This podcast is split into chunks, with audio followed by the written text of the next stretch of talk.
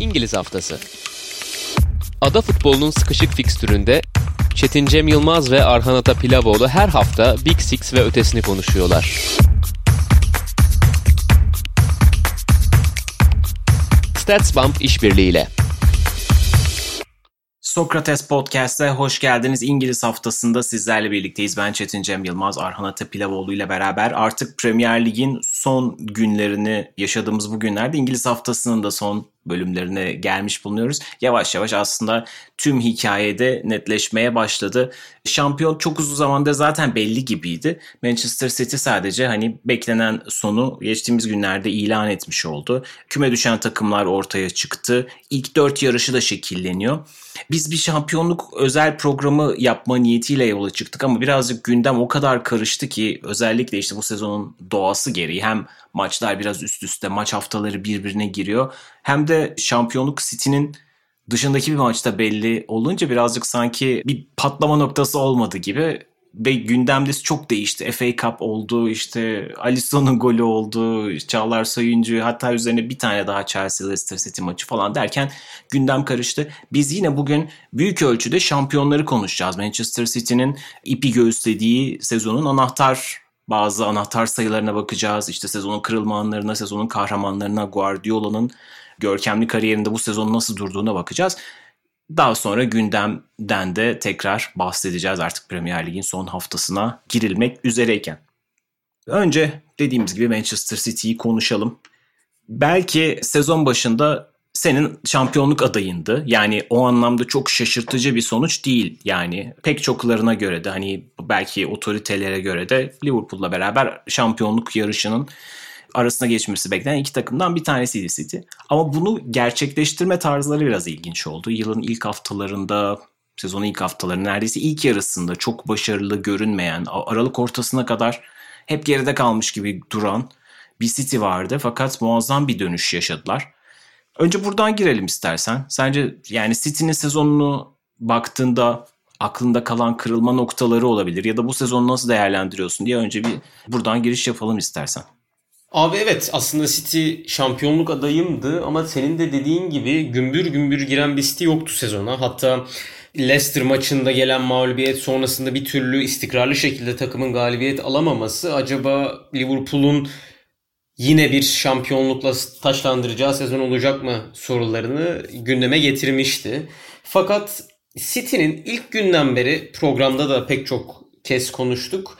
Gösterdiği bir nokta vardı. O da 3 puanın değerini bence çok iyi bilen ve o 3 puana sımsıkı sarılan bir City oluşuydu. Bu ilerleyen haftalarda geçişi çok iyi savunmalarıyla, e, savunmalarını çok iyi şekilde gö- göstermeleriyle, güçlendirmeleriyle ve hedef maçlarda o kadar fazla dominant bir oyun oynamamalarıyla kendisini aslında gösterdi. Ama ilk Wolverhampton maçını hatırladığımda City korner köşelerinde topu tutmaya çalışıyordu. Arsenal maçı birkaç hafta sonra keza yine 90'a doğru köşelere gidip zaman geçirmeye oynamaya çalışıyordu ki bu dediğim gibi Pep Guardiola'nın takımlarında hiç görmediğimiz bir şey aslında.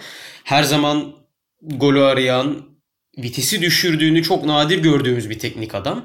Ama geçtiğimiz sene onun canı o kadar çok yanmıştı ki pek çok farklı noktada muhtemelen böyle bir yola gidecek. Daha fazla tutumlu, daha sıkı, daha kompakt takımını harala gürele ya da daha doğrusu çok doğru bir tabir olmadı bu. 7. viteste oynatmayacak şekilde bir yapı kuracağını aslında o ilk maçta topun değerini, oyunun değerini, 3 puanın değerini göstererek bence bir şeylerin sinyalini, bir şeylerin mesajını vermişti. Ve ilerleyen haftalarda dediğim gibi de işler biraz rayına oturdu. Wolverhampton maçı City gibi oynamamıştı. City 3 puanı kazandı. Arsenal maçı keza öyle. Arada yine mesela bir United maçı var. Tarihin en sıkıcı Manchester derbisi olarak lanse edildi. Bunların hepsi aslında City'nin kendi kalesini koruduğu, savunmasını koruduğu, ilk önce ben nasıl doğru savunabilirim, nasıl pozisyon vermeyebilirim kafasıyla hareket ettiği maçlardı bunlar. Hatta Solskjaer'in yanlışım yoksa o maçtan sonra City'ye en az pozisyon verdiğimiz maçı oynadık. Bizim için ben geldikten sonra City'ye karşı oynadığımız en iyi maçtı diye bir açıklaması var. Yanlışım yoksa ilk maçta bunu söylemişti. Dediğim gibi City'nin daha çok ilk kafasındaki şey hücumdan ziyade savunmasını güçlendirmekti ve bence bu kırılma anı değil tabii ki çünkü sezonun geneline yayılan bir nokta ama sezonu tek bir şeyle özetleyecek olursam bence City'nin savunmada ve hocanın kafasındaki değişikliklerin yansıması oldu. İlerleyen haftalarda, çok ilerleyen haftalarda hatta Şampiyonlar Ligi'ne bakıyoruz. Paris Saint Germain gibi geçişi mükemmel oynayabilen bir takım ve muhtemelen geçişi en iyi oynayabilecek en atlet hücum silahına sahip bir kulüpten bahsediyoruz. Neymar ve Mbappe'yi hiçbir şekilde geçiş vermeden durdurabilmesi inanılmaz bir şey bence Manchester City adına. Çünkü geçen seneye bakıyoruz Wolverhampton'a karşı çok yara aldıkları var. Leicester'a karşı daha bu sene bireysel hatalardan yaptıkları ve yara aldıkları anlar var. Bunları çok iyi hatırlıyoruz. Guardiola'nın her zaman karın ağrısı bu geçişlerdi. Ama öyle bir City yarattı ki bu sene. Neredeyse ben City'nin tepe taklak olduğu bir iki maç hatırlayabiliyorum. Bir Leeds United maçı. Onda da çok fazla pozisyon vererek tepe taklak olmamıştı. Mesela Wolverhampton maçı deplasmandaki gümbür gümbür gelmişti golün geleceği. Dediğim gibi bu geçişi çok iyi savunabilmeleri, sette çok iyi savunma yapabilmeleri bence City'nin gerçekten en bu sene üstüne konuşulması gereken noktalardan biri. Keza toplu oyunda zaten mükemmeller. Tartışmaya hiçbir zaman gerek yok. Sahte 9'dan çıkardıkları yapı, Guardiola'nın hiçbir neredeyse forvet kullanmadan, Cesus'u bile çok fazla kullanmadan e, çıkardığı yapı hakkında sadece bir program yapabiliriz. Ama dediğim gibi bence burada kilit nokta savunmalarıydı. Ama hücumda da müthiş o sahte dokuzlu yapının ötesinde yine harika oynayan bir, geçiş harika oynayan bir City var. Paris Saint Germain maçında gördük yine. İnanılmaz Ederson'un bir topu ya da Mahrez'in uzak kenarda yine ikinci golünde de gördük. Yani farklı bir şey sunabilmesi Pep Guardiola'nın bu sene şampiyon olmasından bence değerliydi. Çünkü zaten Pep Guardiola'nın olduğu takım Manchester City olsun, Bayern Münih olsun, Barcelona olsun ya da gideceği bir sonraki takım olsun zaten şampiyonluğun en büyük favorilerinden biri. Biri ya da ikincisi. Ama bu sene farklı bir şeyler sunarak, karakteristiğinin dışına çıkarak bu şampiyonluğu elde etmesi bence çok değerliydi. Evet bu seneki City şampiyonluğu biraz daha pragmatik görünüyordu sanki. Gerçi ben Guardiola'nın diğer takımlarına da yani Barcelona'da oynadığı oyun çok görkemliydi. Bayern Münih'teki dominasyonu da öyleydi.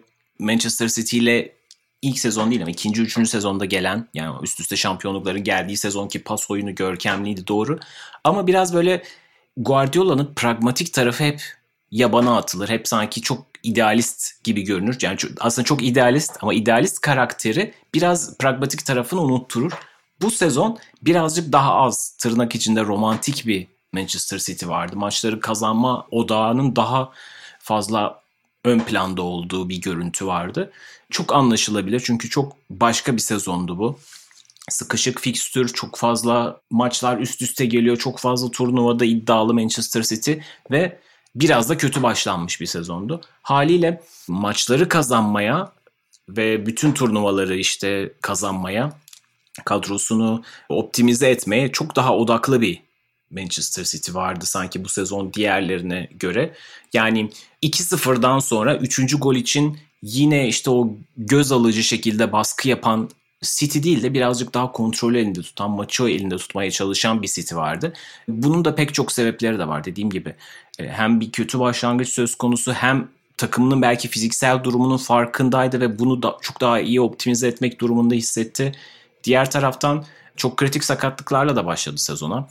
Agüero yani zaten bu sezon neredeyse hiç faydalanılamadı dense yeridir ki Guardiola döneminde yavaş yavaş etkisi azalsa da sezondan sezona her zaman sonuçta size hani en kötü halinde bile 15-20 gol yazabilen bir oyuncudur Agüero. Onun olmadığını düşünün. E, Gabriel Jesus sezonun başında yine çok önemli bölümler kaçırdı. O da biraz unutuluyor ve Kevin De Bruyne çok kritik bir dönemde Aralık sonundan Ocak boyunca bir 6 hafta 7 hafta yoktu. Bu oyuncuların yokluğunda da o kazanma alışkanlığını sürdürmek çok değerliydi. Hatta bizzat onların yokluğunda kazanılan bir alışkanlık gibiydi.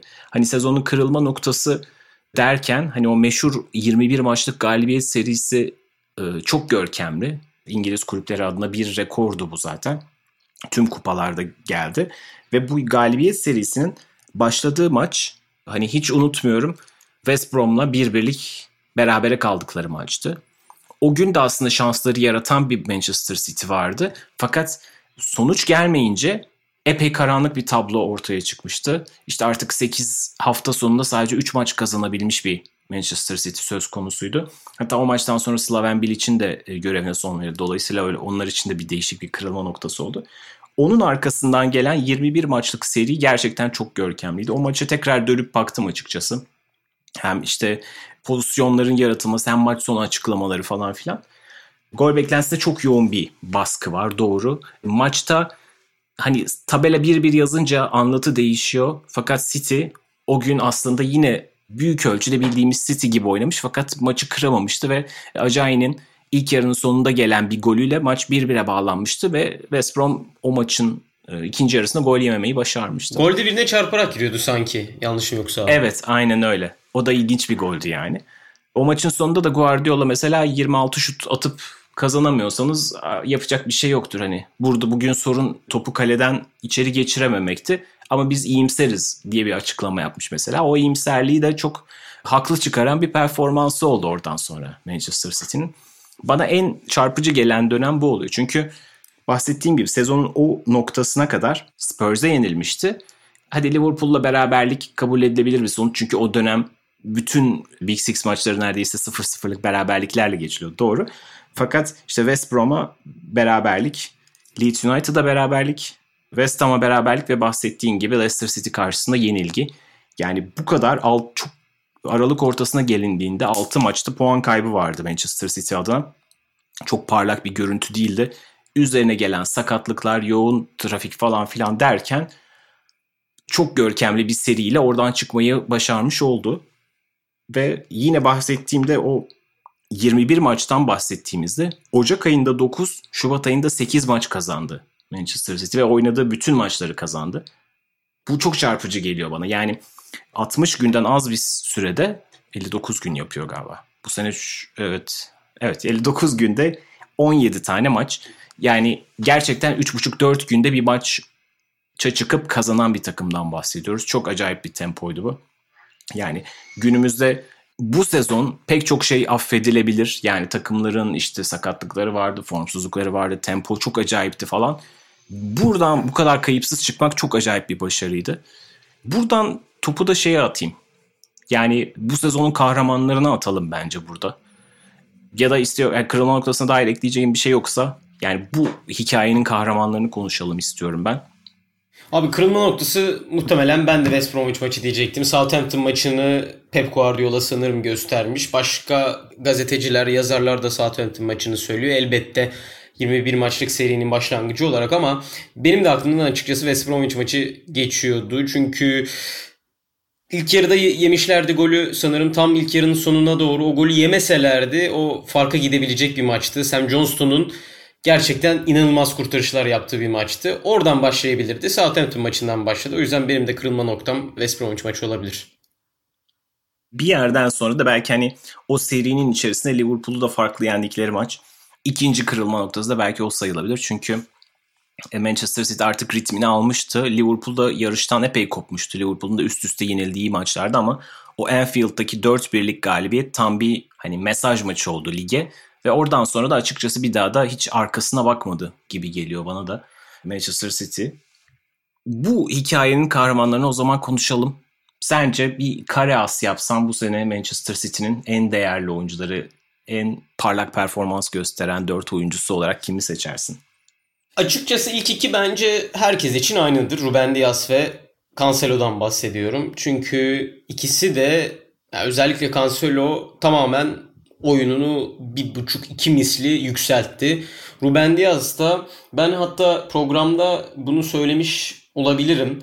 İnsanların Van Dijk'ın yarattığı etkiden sonra yüksek bonservis bedeliyle gelen stoperlere bakışının biraz değiştiğini düşünüyorum demiştim. Yani yüksek bonservis bedeli verdiğinizde Van Dijk etkisi alabileceğinizi sanıyorsunuz. Bu da bence Van Dijk'ın yarattığı bir yanılgı. Herkes gelip savunmayı toparlayacak diye bir şey yok diye düşünüyordum.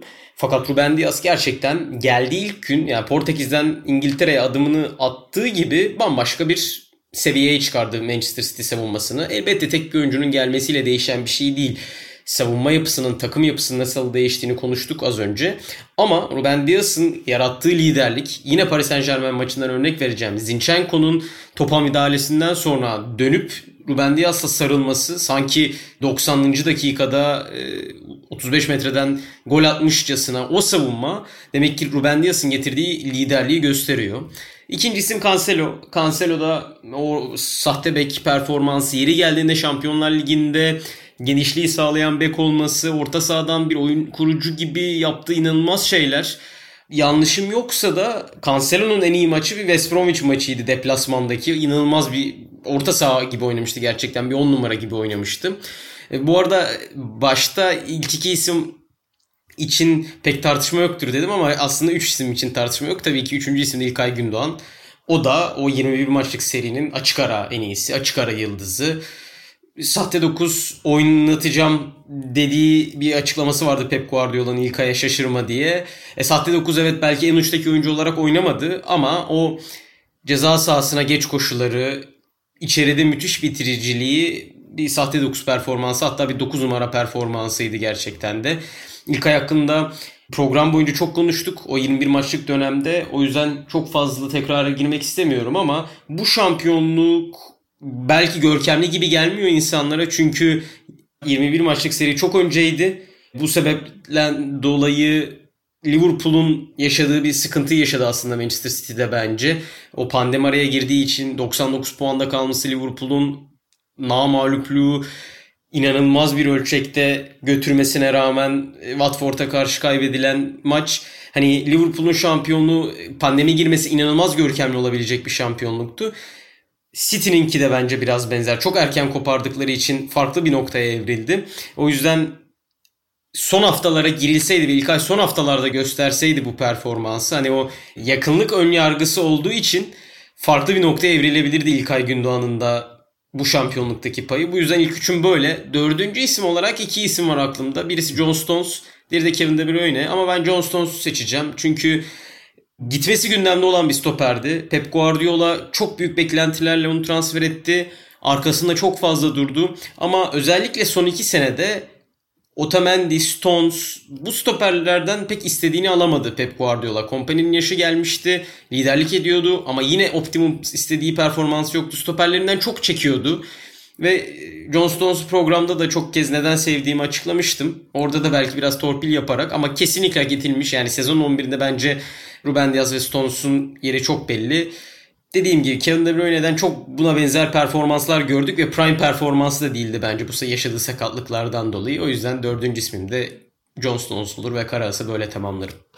İlk dört için sene içerisinde aslında Guardiola'nın ve bu Manchester City'nin kahramanlarını çok konuştuk ve biraz Guardiola takımları için böyle adamları seçmek çok kolay değil çünkü çok fazla rotasyon yapıyor ve dönem içerisinde de farklı farklı oyuncular öne çıkıyor. Ama Evet Ruben Diaz'a gerçekten itiraz etmek mümkün değil. Olağanüstü bir performans. Yani geçen sezon savunmada da sorunlar yaşayan bir City vardı. Ve çevresindekileri de daha iyileştiren bir stoper, bir lider figürü. Bahsettiğin o Paris Saint Germain serisindeki o savunma konsantrasyonu genelde Guardiola takımlarında çok gördüğümüz bir şey değildir. Yani tabii ki savunma konsantrasyonu her zaman üst düzeydedir de o kadar savunma hamleleri odaklı bir performans görmeye çok alışık değiliz ama bunu muazzam gerçekleştirdi ve yanındaki oyuncuları da önündeki oyuncuları da birer kademe üste çıkartabilen bir lider adeta. Ee, bunu işte John Stones'un performansında da gördük. Dolayısıyla aslan payını Ruben Diaz'a vermekte hiç sakınca görmüyorum ben de. Sezonun bence iki kahramandan bir tanesi de İlkay Gündoğan. Yani İlkay bu bahsettiğimiz o galibiyet serisinde yani sezonu aslında kopartan dönemin yıldızıydı. Birazcık Mart-Nisan aylarından itibaren rotasyona kurban gitti diyebiliriz. Çünkü Şampiyonlar Ligi için genelde ligde daha az forma giymeye başladı ve yavaş yavaş da işte Kevin De Bruyne ve Phil Foden biraz daha fazla devreye girip gol asist yükünü çekmeye başlayınca İlkay Gündoğan biraz daha eskideki e, geçmiş yıllardaki rolünü biraz daha fazla döndü. Haliyle daha az gol asist yapınca biraz tam bahsettiğin işte o recency bias oradaki ön yargı, o yanılgı hissini o da yaşadı. Ve ben, bence mesela bu sene sonundaki anketlerde falan da biraz hakkı yenilmeye başlandı gibi geliyor bana. Yılın oyuncusu için bence güçlü adaylardan bir tanesi olabilirdi ama mesela işte Sky Sports'ta Jamie Carragher ve e, Gary Neville'ın ilk 11'lerine baktığımızda e, Carragher'ın 11'inde yoktu mesela. Gary Neville neyse koymuştu. Fakat hani Phil Foden gibi aslında sezonun büyük kısmına biraz daha kulübede başlayan son haftalarda, son aylarda diyelim ön plana çıkan bir isim birazcık daha ön plana çıkıyordu. Ve işte bu biraz yine iyi performanslarını son haftalarda göstermiş olmasıyla alakalı ama ilk ayı da ilk iki sıraya bu şekilde yazarım. Cancelo evet çok etkileyiciydi. Yani sağda oynadı, solda oynadı. Üstelik bir de maç içerisinde gerektiğinde orta sahayı çokladı falan filan. Bu seneki Guardiola City'sinin en değerli parçalarından bir tanesiydi hiç şüphesiz. Dördüncü ismi bulmak çok kolay değil. Yani John Stones'a çok katılıyorum. Bu sene gerçekten kariyerinin en iyi oyunlarından bir tanesini oynadı. Çok daha güvenilir bir rolde. Bir de şöyle bir şey var. Daha güvendiği bir savunmacıyla oynayınca onun o işte daha cesur, daha fazla onun o riskli hamleleri daha az göze batıyor. Bazen çok e, hata yapmaya teşne hareketlere de girebiliyor ki bunu Guardiola'nın sevdiğini biliyoruz. Çok fazla bireysel hata yaptığı dönemde bile onu oynatırdı ve basın toplantılarında hep savunurdu. O çok cesur bir oyuncu diyerek. E, hatta bunu biraz argo şekilde ifade ederdi. Fakat yanında Ruben Diaz olunca o riskli hareketleri de göze batmıyor ve onu biraz tolere edebiliyor. Aynı zamanda kendini de daha iyi ifade edebiliyor. Bu sene ileri çıktığında attığı goller de biraz onun eseriydi. Direkt gole sebep olan hatalarının çok daha azalması da onun sebebiydi. Yani Stones'dan bahsetmeye değer ama yine ne kadar olsa herhalde Kevin De Bruyne'ü kare asa yazmak gerekir diye düşünüyorum. Yani hem sezonun ilk haftalarında takım ritmini bulurken onun performansı çok değerliydi. Çok puan kaybediyorlardı belki ama her zaman takımın hani kafasını kaldırıp baktığı lider oydu. Onun yokluğunda kazanılan bir galibiyet serisi tabii biraz onun adına negatif gibi yazıyor ama Kevin De Bruyne her zaman Kevin De Bruyne bu takımın en değerli oyuncusu. Ee, onu da kare asa koymak durumundayım diye düşünüyorum. Bir tek işte Phil Foden son aylarda gerçekten çok etkili. Zaten potansiyelini çok uzun zamandır çok iyi biliyorduk fakat bu takımda ön plana çıkmak çok kolay değil. Hala onun işte bu kadar genç olduğunu da unutuyoruz bazen. İşte diğer oyunculardan hiçbir eksiği olmadığı için diğer oyuncularda hani genç bir oyuncu gibi değerlendirilmiyor artık Phil Foden. Yine de sezonun karmalarında birazcık ön plana çıkması bir tık abartılı geliyor bana. Çünkü en iyi performanslarını Şampiyonlar Ligi'nde gösterdi. Ligde değil. Yani İngiltere'nin şu an belki de en formda, en yaratıcı oyuncularından bir tanesi. Jadon Sancho ile beraber. Yani İngiltere adına çok değerli bir isim olduğunu anlıyorum ve buna kesinlikle katılıyorum. Ama yılın karmasına yazar mıydım bilmiyorum. Çünkü bu sene ligde çok ağır yükü çeken oyunculardan bir tanesi olmadı. En ağır yükü çekenlerden bir tanesi olmadı diyebilirim. Kabaca ilk dörtlerimiz sanki böyle örtüşüyor gibi. Buradan bir de artık Guardiola'nın topladığı kupaları da düşündüğümüzde artık Premier Lig tarihinin hani Amerika'daki o Mount Rushmore gibi hocalarından bir tanesine onlardan olduğunu artık kabul etmek gerekiyor. Şöyle bir baktığında Premier Lig tarihinin en başarılı teknik direktörleri arasında nereye yazarsın Guardiola'yı? Hani ilk 5 yapsan neresine koyarsın diye sorayım. Abi açıkçası zor bir soru. Çünkü Pep Guardiola geçmiş kariyeri de çok başarılı olduğu için bence direkt Premier Lig denilince akla gelen hoca değil. Yani mesela Jose Mourinho dediğimizde aklımıza direkt Premier Lig geliyor. Tabii ki Arsene Wenger deyince Premier Lig geliyor. Sir Alex Ferguson deyince Premier Lig geliyor. Ferguson ve Wenger'in benzer olduğu noktalar başka takım çalıştırsalar da kariyerlerinin çok çok büyük bir bölümünü Premier Lig'de geçirmeleri. Evet ama mesela Mourinho her ne kadar sadece İngiltere'de çalışmamış olsa da İtalya ve İspanya'da da şampiyonlukları olsa da Portekiz'de de şampiyonlukları olsa da kendisinin de belirttiği gibi Premier Lig ile özdeşleşmiş birisi. Premier Lig'in en sevdiği lig olduğunu söylüyor. E, bu yüzden Guardiola deyince benim aklıma ilk olarak İngiltere gelmiyor. İspanya geliyor, Barcelona geliyor. Fakat bu onu bu listeye almayacağımız anlamına gelmiyor. İlk 5 yaparsam bence kesinlikle olması gereken birisi. Çünkü kendisinin ilk açıklaması buraya geldiğinde ben kendi oyunumu oynatmak istiyorum. Burada uzun top oyunu hakim ve bunu değiştirmek istiyorum demişti. Tabii ki o zamana 2015'lerde 2000'lerdeki gibi ya da 90'ların sonundaki gibi gerçekten sadece ikinci top ve uzun top aranan bir lig değildi elbette Premier Lig. Fakat İspanya gibi ya da Almanya gibi çok karakteristik bir bugünün oyunu da yoktu Bunu da söyleyebiliriz ve bunu zaten Pep Guardiola çok rahat bir şekilde çeviremedi. 2015 2000, pardon 2016-2017 sezonunda çok fazla sıkıntı çekti. 17-18'de inanılmaz bir şampiyonluk geldi. İnşa süreci de vardı gerçekten yani yavaş yavaş tuğla tuğla adım adım bunu başarabildi.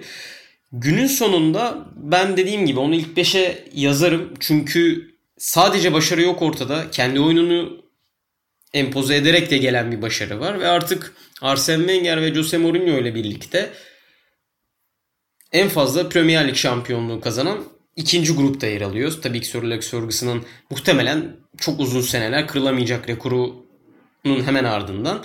Ve Mourinho ile birlikte aktif tek teknik direktör bunu başarabilen. Şöyle de bir özel e, noktası var bence bunu.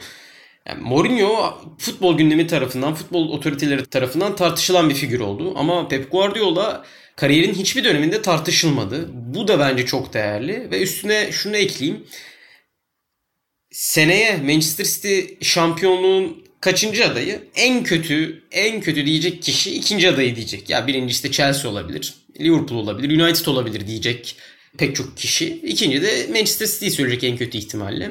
Ya bu da bu üçüncü ya üç şampiyonluğun ileriki senelerde belki 6-7 çok çok zor ama 4'e 5'e çıkacağının çok büyük bir ihtimal bir göstergesi gibi duruyor. Bu yüzden ilk 5 yapacaksak ben kesinlikle Pep Guardiola'ya bu ilk 5 içerisinde yer vermemiz gerektiğini düşünüyorum. Evet ilk 3'e belki vermek istemeyebilirsiniz bu akla gelmeme noktasından dolayı Ferguson'ı, Wenger'i koyarsınız. Üçüncü olarak Mourinho'yu koyabilirsiniz. Başka teknik adamlar koyabilirsiniz. Ama bir 5 yapılacaksa bence kesinlikle Pep Guardiola orada kendine yer bulmalı. Evet ben de mutlaka 5'te olduğunu düşünüyorum. Yani ilk 5'te olduğunu düşünüyorum. Bu sezonun başı mıydı ya da geçen sezon muydu tam olarak hatırlamıyorum ama Gary Lineker'ın böyle bir tweet'i vardı. Hani bence İngiltere dışından gelip yani Britanya dışından gelip en fazla etki sağlayan teknik direktör o demişti. Hani bizim oyunumuzu değiştirdi diye çok iddialı e, bir açıklama yapmıştı. Hatta o bayağı da tartışılmıştı Twitter'da. Ben hala Arsene Wenger'in tarihi olarak oyuna etkisinin daha büyük olduğunu düşünüyorum ama Guardiola da böyle çok geride değil artık bunu da söylemek gerekiyor. Tam bahsettiğin sebepten yani İngiltere'deki oyunu tek başına değiştirmedi tabii ki. Biraz kıtadaki oyunun genel olarak Avrupa'daki futbolun geldiği nokta, diğer teknik adamlarla beraber oyunun biraz daha evrimleşmesi de bunda pay sahibi oldu. Yani konjonktürel olarak oyun değişiyordu. İngiltere buna adapte olmaya çalışıyordu. Fakat Guardiola'nın bunu en üst düzeyde başarması haliyle bu aslan payını alması gerektiği anlamına geliyor. Yani İngiltere hala çok fazla işte uzun toplarla, ikinci toplarla oynuyor belki İspanya'ya göre mesela ama burada bir aranın kapandığını, oyunun değiştiğini söylemek gerekiyor. Son yıllarda hep konuştuğumuz gibi yani şu anda Premier Lig'de Klopp var, Tuchel var, Mourinho vardı ama gitti ama daha alt sıralara da baktığımızda işte Nuno Espirito Santo da var. Ralf Hasenhüttl da var. Yani böyle daha ligin orta sıralarındaki takımlar bile çok daha Avrupalı, çok daha farklı tekniklerle oynayan hocalarla çalışıyor. Teknik adam kalitesi gerçekten çok yüksek e, Premier Lig'de. Bu bir konjonktür değişimi. Bu hani doğal olarak İngiliz takımlarının da son yıllarda Avrupa kupalarındaki başarısı, kendi aralarında finaller oynaması ya da işte kupaları İngiliz takımlarının Liverpool'un yine Tottenham'la oynadığı seneyi hatırlıyoruz mesela. Bir önceki sene yine Liverpool finaldeydi. Hep artık daha fazla İngiliz takımlarının İspanyol hakimiyetini kırdığını görüyoruz. Bu dönemsel olarak gerçekleşen bir şey ama bu akımda Guardiola'nın payı çok büyük. Çünkü Guardiola'nın Manchester City'sinin çıtasıyla da alakalı bu. Yani Liverpool'u Guardiola'nın koyduğu çıtadan çok bağımsız düşünmek mümkün değil. Yani Liverpool'un geçen seneki işte 99 puanlık şampiyonluğu ya da bir önceki sene e, Şampiyonlar Ligi kazanmasına sebep giden yol da çok e, bundan bağımsız değil. Çünkü bu iki takım birbirlerini bu şekilde birbirinin koyduğu çıtayı aşmaya çalışarak son yıllarında geçtiler ve genel olarak da City çıtayı belirleyen takımdı. Bütün bunları düşündüğümde ben Alex Ferguson'ı hiç hani tabii ki tartışmasız şekilde birinci sıraya yazarım. En başarılı, Premier Lig tarihinin en başarılı hocası anlamında. O gerçekten yani Premier Lig'de özdeşleşmiş bir figürdü ve çok farklı kadrolarla bu işi başardı ve çok uzun süre boyunca bunu yaptı. 26 yıl boyunca kazandıklarıyla ve hiçbir zaman da çok abartılı bir şekilde zirveden uzaklaşmadı. Belki bir iki sezon uzak kaldı. Sonra tekrar tahtını geri almayı başardı. Yani mesela bir Chelsea hakimiyeti yaşadı çok kısa. iki sezon Chelsea kazandı ama oradan tekrar tahta oturmayı başardı. Benzer şekilde işte Arsenal'ın yılları oldu ama geri dönmeyi başardı. Kendisini hep yenilemeyi başaran çok özel bir figürdü. Ee, kolay aşılabilecek bir çıta değil evet. Arsene Wenger'i de hani 20 yıllık dönemi tamamı aynı başarıda değildi belki ama oyunu getirmesi işte Guardiola'nın biraz 2010'larda yaptığını 1990'larda yapan figürdü Arsene Wenger'de. Ta işte oyuncuların diyetlerinden farklı antrenman tekniklerine kadar çok şey değiştiren bir figürdü. Dolayısıyla onu da ikinci sıraya yazmak gerekiyor ama yani sadece 5 sene içerisinde yaptıklarıyla bence bu ikilinin hemen altında yer almayı hak ediyor Guardiola. Yani eğer bunun 3 sene daha kalırsa mesela 8 yılda 6 şampiyonluk falan gibi çok acayip yerlere gidebilir ve o zaman belki de hani Wenger'in yani yerini bile alması konuşulabilir. Hatta belki zaman gelir işte 10 yıl olduğunda Alex Ferguson tahtına aday olduğu da konuşulabilir. Elbette her zaman işte en iyi takımlarda, en yüksek ücretlerle kurulmuş takımlarda çalışmasına dair eleştiriler gelecektir. Doğru. Fakat işte bu her zaman olacak bir tartışma. Bugün çok pahalı bütçelerle kurulmuş Paris Saint Germain'in de liginde bile güle oynaya her zaman kazanamadığını görebiliyoruz. Dolayısıyla bu işin her zaman o kadar kolay olmadığını gayet iyi biliyoruz. Guardiola'nın oyuna kattıkları bence kesinlikle o anlamda 3. sırayı hak ediyor. Jose Mourinho'yu da dörde koyardım muhtemelen Chelsea'de yaptıkları 3 tane şampiyonluğuyla. Herhalde 5. sıraya Klopp'u koyardım. Liverpool'u hem çok özlediği şampiyonluğa taşıması hem Şampiyonlar Ligi'nde 2 sene final oynaması ve farklı takımlarla bir tane kazanmış olması ve Liverpool'u en azından kazandıkları dışında da oyun anlamında da bir e, kuvvet haline getirmesiyle sanki 5. sıranın adayı gibi geliyor. Bilmiyorum bunu söylerken kimseye haksızlık yaptım mı ama kafamda sıralama böyle oluşuyor açıkçası benim için. Abi ben de ilk iki sıra şu an için gözümde net Ferguson ve Wenger. Eğer Pep Guardiola bu sene daha doğrusu seneye ayrılırsa ve bir şampiyonluk kazanamazsa muhtemelen üçüncü olarak kalır. Ama 2023 sonuna kadar gerçekten bir iki şampiyonluk daha kazanabilirse ikinci sırayı en azından belli kişiler e, açısından net bir şekilde ikinci sıranın adayı olur. Şu an bence zaten genel kamuoyu olarak en kötü dördüncüdür. Yani Mourinho'nun hemen arkasında geliyordur. En kötü ihtimalle. En iyi ihtimalle de ikinci olarak yazılıyordur. Wenger'in önüne yazılıyordur. Ama ben de kişisel bir liste olarak yapsam şu an 1-2 aynen senin gibi olur. Üçüncü Pep Guardiola olur. Dördüncü Jose Mourinho olur ama aralarında gerçekten hiçbir fark yok bence. Birisi çok kısa sürede farklı şeyler yaptığı için ve biraz da o hep bahsettiğimiz recency bias'ın etkisi var. Çünkü 2010'larda baktığımızda Mourinho gerçekten çok farklı şeyler göstermişti Chelsea'de 2012'de 2013'te. Beşinci olarak benim aklıma Klopp evet kesinlikle Liverpool'a Premier Lig kazandırdığı ve bu inşa sürecini mükemmel bir şekilde tamamladığı için en kuvvetli adaylardan birisi gerçekten de. Ve yine City'de bahsettiğim örnek yani şampiyonluğun en kötü kaçıncı adayıdır ki Liverpool. Yine en kötü üçüncü adayıdır o da. Yani Chelsea diyebilirsiniz, City diyebilirsiniz, Liverpool diyeceksiniz. Yani en kötü üçüncü ya da ikinci adayı Liverpool'da. O yüzden bu da çok değerli. İnşa süreci bitti evet ama hala üstüne koyabilecek bir kadroya ve yapıya sahip olması Jurgen Klopp'un onun bu 5. ligde olmasına değer katıyor. Benim aklıma bir Ken Dalglish geldi. Blackburn'le sürpriz şampiyonluğuyla birlikte ama bu tabii ki günümüzdeki teknik adamların, Mourinho'nun, Guardiola'nın, Klopp'un ya da Wenger'in, Ferguson'ın o kadar uzun bir süreye yaydığı bir şey değildi. 91-95'te evet çok başarılı dönemler oldu kabul ama dediğim gibi şu an konuştuğumuz teknik adamların zaten en başarısız süreçleri, yani başarısız sayılabilecek süreçleri bile 1-2 sene olduğu için ve başarılı oldukları dönem çok uzun bir kümeyi, havuzu kapsadığı için bilemiyorum 5. kim yazılır. Kim yazılsa da bence çok haksızlık edilmiş olmaz ama. Evet. Manchester City dosyasını kapatırken doğal sayılarda City'nin sezonuna açıklayan bazı sayılar duyacağız galiba senden. Şimdi orada neler var? Doğal sayılar.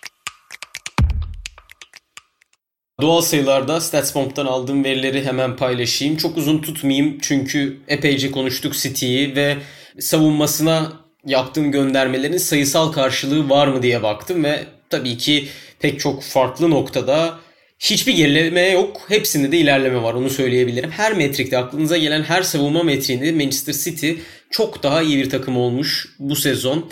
Şut kalitesi, rakiplerinin bulduğu şut kalitesi geçen sene maç başına 0.12 iken bu sene 0.09'a inmiş ki bu genel istatistik havuzunda 0.09 gerçekten iyi bir sayı. En iyi takımların bulunduğu yerlerden birisi. Akan oyunda gol beklentisi, rakip gol beklentisi geçen sene 0.72 1'e yakınken bu sene 0.59'a düşmüş. Kontra ataktan kalelerinde gördükleri şut geçen sene 29 iken bu sene 24'e inmiş. Kaleci ile karşı karşıya Ederson'la rakiplerin karşı karşıya bulduğu şut sayısı geçen sene 62 iken bu da geçişlerde daha doğrusu set oyununda rakiplerin Ederson'la karşı karşıya gelebilmesi City gibi savunmalara karşı pek mümkün olmaz. Ama e, kontra ataklara karşı kontra ataklarda bunu çok rahatlıkla yapabilirsiniz. Bu da 62'den 42'ye inmiş. Tam 20 şut daha az Ederson karşı karşıya şuta maruz kalmış. Maç başına 7 şut izin veren bir takım açısından bu 20 gerçekten önemli bir sayı. Ve son olarak da kendi kalelerinde gördüğü gol beklentisini söylemek gerekirse de 0.81'den 0.67'ye inmiş. Burada da maç başına dramatik olmasa da gerçekten gözle görülür bir düşüş var. Dediğim gibi bütün metriklerde çok daha iyi City bu sene ve hiçbirisinde hani 0.72'ymiş de 0.70 olmamış. Hepsinde neredeyse 0.10'dalık 0.20'lik bir ilerleme var. Bu da City'nin savunmasının geçiş oyunlarını ne kadar iyi savunabildiğinin sayılara bir yansıması olmuş.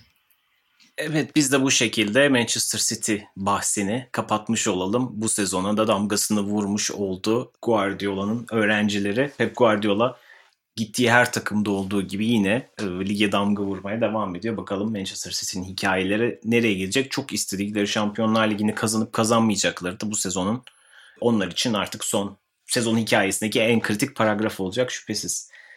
Programın kalan bölümünde kısaca bir gündemi de konuşalım. Harry Kane adına çok enteresan bir gelişme oldu. Yani Sky Sports bunu ilk geçen taraf oldu. Daha sonra Gol de benzer bir şekilde geçti. İngiliz medyasında yavaş yavaş Harry Kane'in takımdan ayrılma isteğini kulübe belirttiğini geçmeye başladı İngiliz medyası. Şu anda da belirgin olarak görünen 3 tane aday var. Chelsea, Manchester City ve Manchester United'ın talip olduğu ya da olabileceği yazılıyor. Bu bir spekülasyon mu yoksa gerçekten e, durum bu mu? Şu an tabii ki bilme ihtimalimiz yok fakat bu yazın muhtemelen konusu bu olacak. Herhalde ya benim kafamda şöyle canlanıyor. Bu 2010 yılında LeBron James'in Cleveland'dan ilk kez ayrılacağını açıkladığı bir The Decision diye bir program vardı.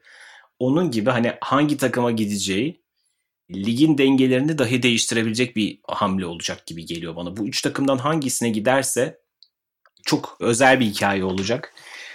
Tottenham'dan Kane'in ayrılması şüphesiz enteresan çünkü orada yetişmiş bir oyuncu. Taraftarların çok benimsediği e, kulüp adına pek çok rekoru kırmış.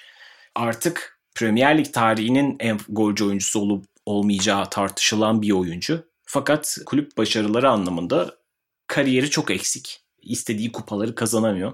Ya ben hep şey bakarım. Yani oyuncu biraz daha o romantik tarafı isterim. Futbolcular yetiştikleri kulüpte kalsınlar böyle işte.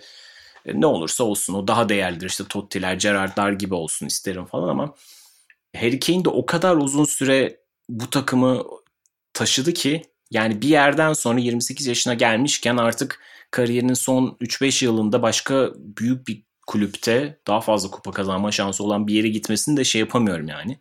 E, yadırgayamıyorum, hak veriyorum. Sen bu durumu nasıl değerlendiriyorsun ve hangi takıma gitse nasıl bir etki olur? Yani hangi takımın daha çok ihtiyacı var diye de konuşabiliriz. Nasıl değerlendiriyorsun bunu?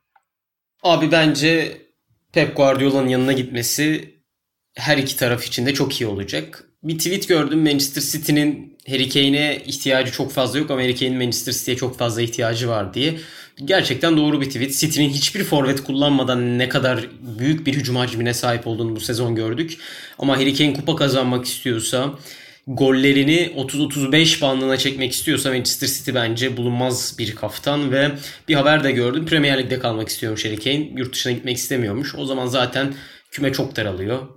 Bu maaşı, bu bonservisi karşılayabilecek ve kupa kazanabilecek ve gollerini standart hale getirebilecek tek bir takım var zaten Manchester City. O yüzden bence eğer gerçekten Premier Lig'de kalmak istiyorsa çok geniş bir havuz, geniş bir ağ yok ama burası da Premier Lig. Çok ilginç transferleri görebiliyoruz. Şok yaşayabiliriz. Ama yüksek ihtimal City'de olur gibi duruyor.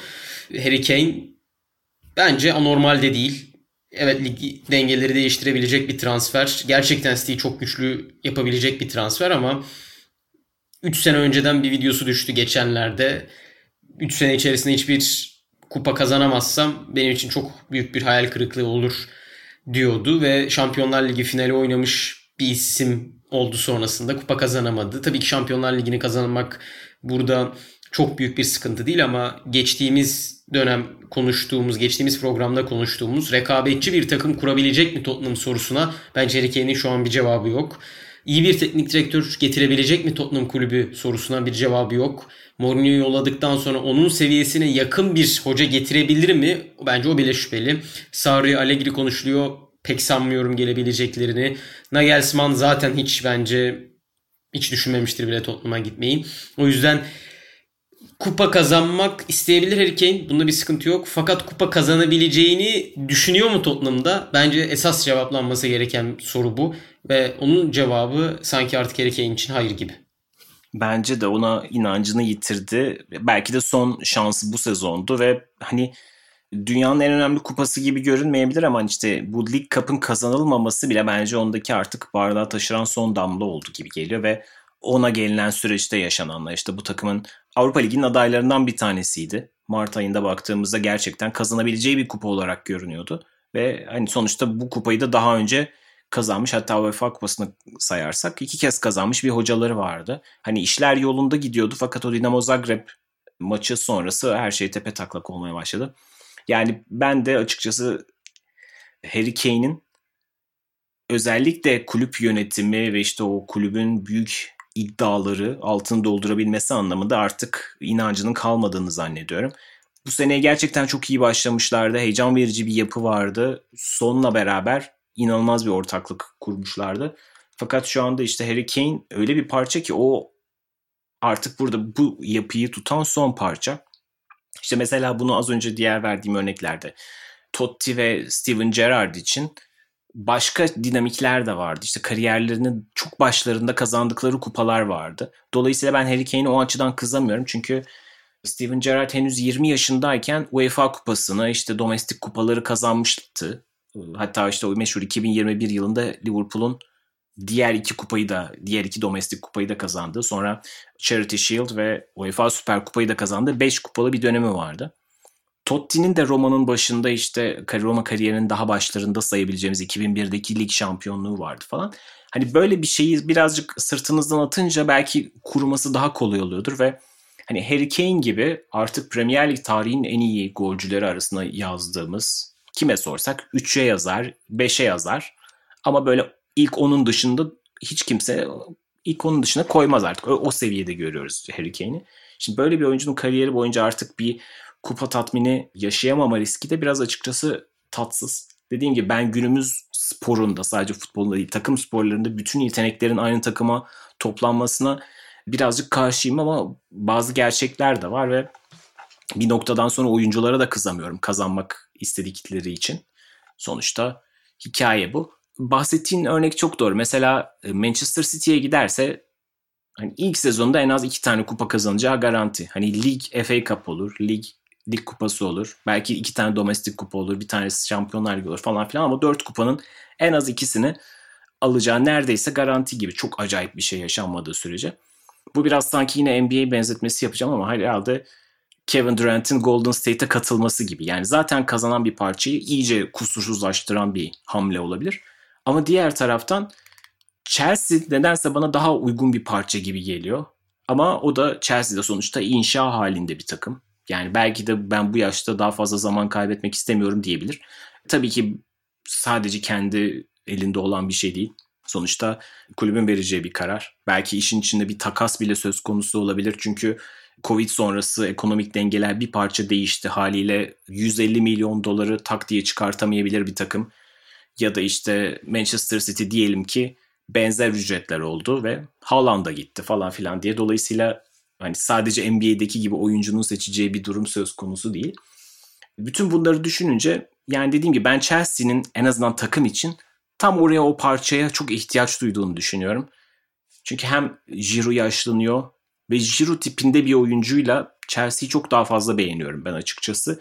Orada hem gol yükünü çeken hem çevresindeki çok yetenekli kanat ve orta saha oyuncularıyla bağlantısını kurabilecek bir oyuncu olarak Chelsea gerçekten iyi bir hamle olur gibi geliyor ama bir dolu değişken var. Manchester United da açıkçası her zaman böyle büyük transferleri yapmayı geleneği haline getirmiş bir kulüp. Premier Lig'de genelde bu tip transferleri United yapardı hep.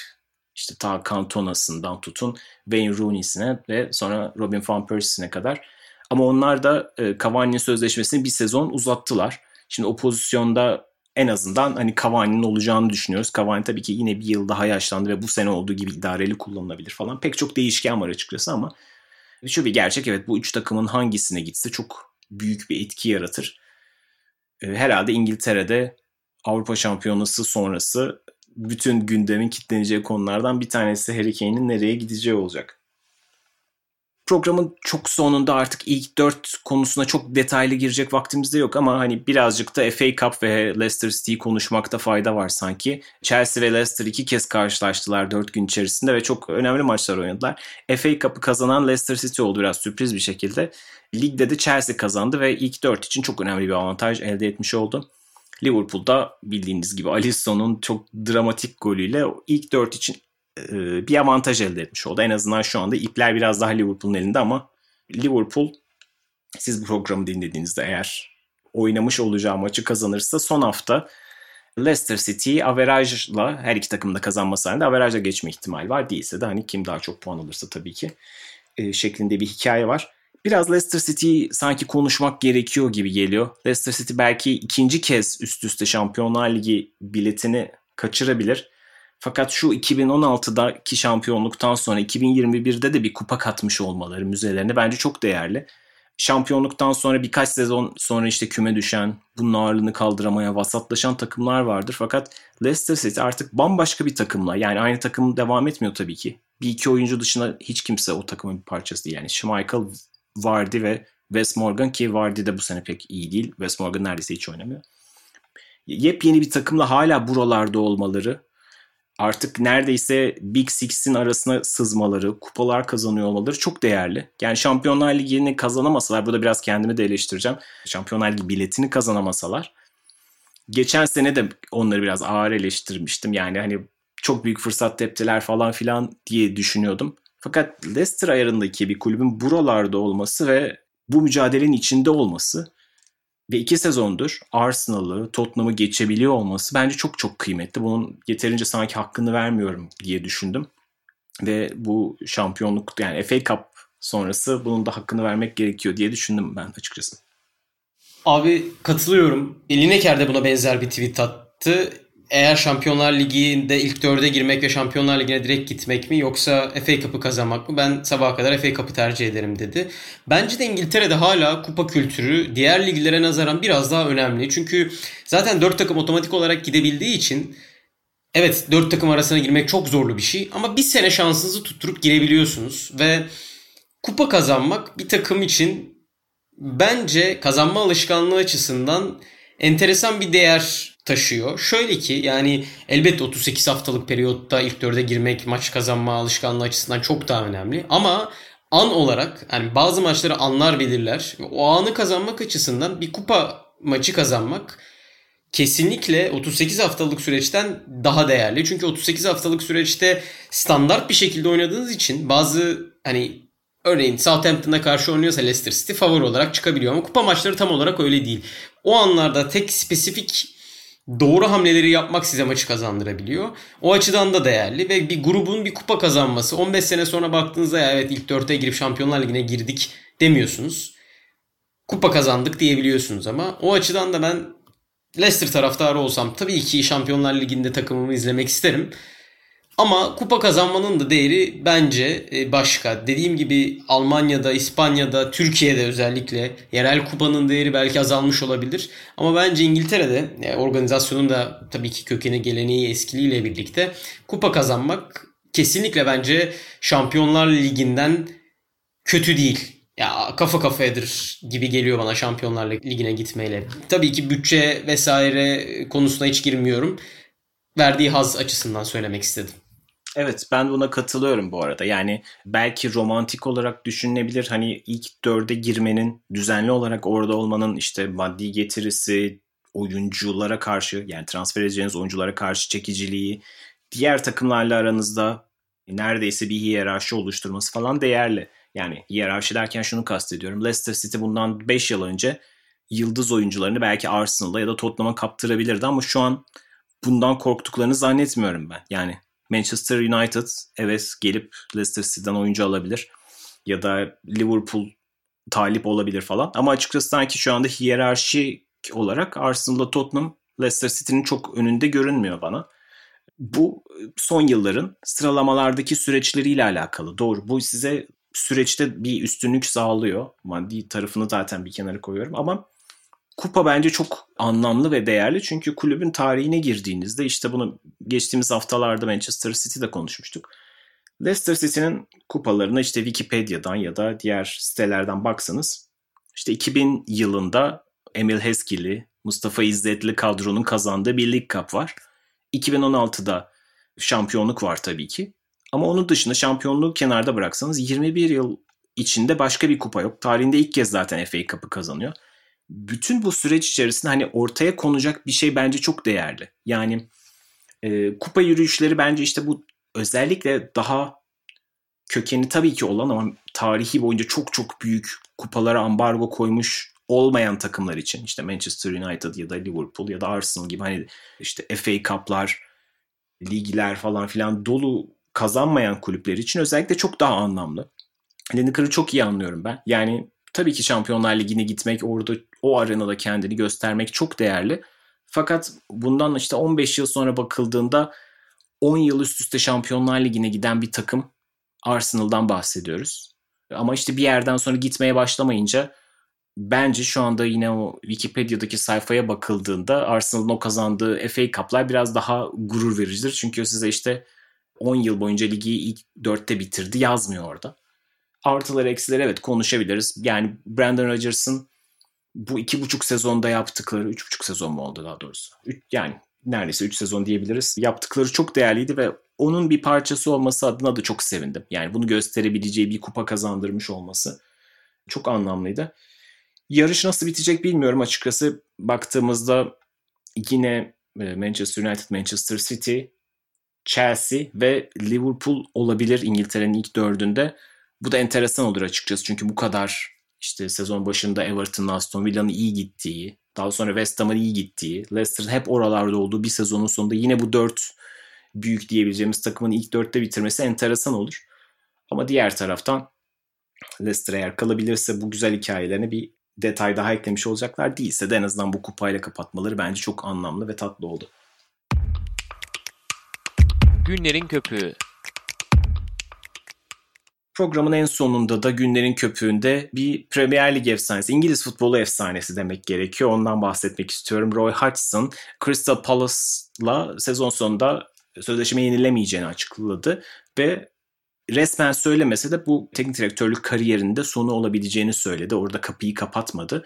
E, bundan sonrası için bir planı olmadığını ama artık emekli olabileceğini söyledi. Bütün İngiliz futbol tarihinin özel figürlerinden bir tanesi aslında Roy Hodgson. Çünkü İngiltere'nin çok daha dışa kapalı olduğu dönemde İskandinavya'ya gidip, İtalya'ya gidip orada takımlar çalıştıran, İsviçre milli takımını çalıştıran, onları şampiyonalara götüren, işte İsveç liginde şampiyonluğu bulunan, Inter'i çalıştıran çok enteresan. Hani diğer İngiliz teknik adamların özellikle 1980'lerdeki, 90'lardaki hocaların neredeyse hiç yapmadığı bir yoldan gidip tekrar sonra da Britanya'ya yolunu düşüren enteresan bir kariyer hikayesi. İşte üst düzeyde yaptıkları belki tartışılır. Liverpool'da başarısızdı, İngiliz milli takımında başarısızdı. Fakat onun dışında her zaman çok saygıda uyandıran, çok özel bir figürdü. Crystal Palace'ı da Frank de Boer'dan devralmıştı ve Frank de Boer Premier Lig tarihinin en kötü başlangıçlarından bir tanesini yaptıktan sonra hatta teknik olarak en kötüsü oldu galiba. Hiç gol atamadıkları ve puan alamadıkları bir seriyle başlamışlardı. Oradan sonra takımı ligde tutmayı başarmıştı ve üzerine her sene de 3 sene boyunca da ligde güvenli bölgede tutmayı başardı. Crystal Palace belki çok parlak sonuçlar almadı. İşte diyelim bu sezonun West Ham'ı gibi kendisine Avrupa'ya atacak bir yürüyüş gerçekleştirmedi. Fakat Crystal Palace ayarındaki bir takımı burada hiç neredeyse çok abartılı bir düşme korkusu yaşamadan tutması da dikkate değerdi. Herhalde 2010 yılındaki Fulham'ı alıp Avrupa Ligi'nde finale kadar taşıması Atletico Madrid'e kaybetmişlerdi. Yani şimdi Fulham'ın geldiği noktayı ve geçmişini de düşünürsek onları Avrupa finali oynatması çok özel bir başarıydı. Bütün bunlar düşünüldüğünde Roy Hodgson çok özel bir figürdü. Hep biraz memur tarzı bir hocalığı vardır. Çok metodiktir. Kendisinin işte Fulham'daki öğrencisi Bobby Zamora bundan bahsetmişti. Yani antrenmanda aynı hareketi belki size 40 kere yaptırır çünkü onu görmek ister sizden diye. Antrenmanları çok sıkıcı olur diye şaka yapıyordu. Fakat çok saygıdeğer, çok özel bir figürdü Roy Hodgson. Bundan sonrası için ne planlıyor bilmiyorum ama hayatının ve kariyerinin eğer devam ederse geri kalanında kendisine başarılar. Muhtemelen dediğimiz gibi kariyerine noktayı koymuş oldu ama kendisine hayatının geri kalanında emekliliğinde de başarılar dilemek istedim. Abi bu programda pek çok kez Arsene Wenger'in başardığının aslında ne kadar değerli olduğunu Arsenal özelinde konuşmuştuk. Keza Sir Alex Ferguson zaten kazandığı kupayla başarısını konuşmaya gerek yok ama çok uzun süreler boyunca istikrarlı şekilde ilk 4 içerisinde kalabilmek ya da bir asansör takım olmamak, ilk 10'da, ilk 12'de küme düşme hattının epey uzaklarında olabilmek ne kadar değerli bir şey ve bunun ne kadar aslında zor bir şey olduğunu bazen kavrayamıyoruz. Çünkü bir madalya takılmadığı için veya bir kupa kazanılmadığı için zaten bu yapılabilecek bir şeymiş gibi görüyoruz çoğu zaman. Evet belki Crystal Palace çok daha farklı bir oyun oynayabilirdi.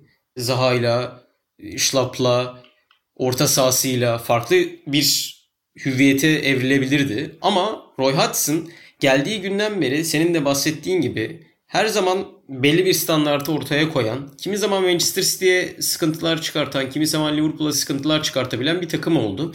Çok gösterişli bir takım değildi. 5-0'lar, 6-0'ları genellikle negatif anlamda yaşayan bir takım oldu. Ama çok istikrarlı bir çizgide ne kadar başarılı olduğunu bence gösterdi Roy Hodgson dediğin gibi geleneksel ve eski yöntemlerle. Bakalım şimdi gelecek teknik direktör aynı çizgiyi devam ettirebilecek mi? Tabii ki çok daha farklı bir noktaya evirip başka bir oyunla ilk 5-6-7'ye sokabilir. Ama Roy Hudson'ın da soksa dahi, sokamasa dahi ne kadar önemli bir iş yaptığını bence bu istikrar anlatmalı ve bence zaten anlatıyor da. Evet. Ki bundan sonra Crystal Palace ayarındaki bir takım. Yani şu anda pek çok oyuncusunun sözleşmesi bitiyor. Bahsettiğin gibi işte Zaha veya Eze gibi oyuncular için de belki teklifler gelebilir. Başka bir yapılanma söz konusu olabilir ve nereye gidecekleri ilginç olacak. Bunu bazen Premier Lig'de deneyen takımlar oldu. Hatta Crystal Palace'ın kendileri de denedi. İşte Frank de Boer'la ve olmadı. Mesela işte aklıma West Ham'da Pellegrini ile yürümeyen süreç geliyor. Hani Pellegrini kötü bir hoca mıydı? Değildi ama bazen bazı yapılarla uyumsuzluk olabiliyor. Ve oranın ilacı mesela David Moyes olabildi. Dolayısıyla çok merak ediyorum Crystal Palace'ın bundan sonrasını. Fakat Roy Hodgson hep çok e, dediğim gibi ilgi çekici ve güzel. Hemen herkesin sevdiği bir figür olarak kalmaya devam edecek. Öyle bir onun legacy'si diyelim, onun mirası da bu oldu. Böylece İngiliz haftasının sonuna gelmiş olduk ve zaten önümüzdeki programda bu sezonun son programı olacak. Önümüzdeki sezonun en iyilerini değerlendireceğiz. Kendi karmalarımızı değerlendireceğiz. Bu arada sizin de sorularınız varsa bize Twitter'dan hem Arhan'ın hem benim Twitter hesabımızı biliyorsunuz. Hatta isterseniz Sokrates Post hesabından da yazabilirsiniz. Sorularınızı da cevaplamak isteriz. Dinlediğiniz için çok teşekkür ederiz. Görüşmek üzere. Hoşçakalın. Hoşçakalın.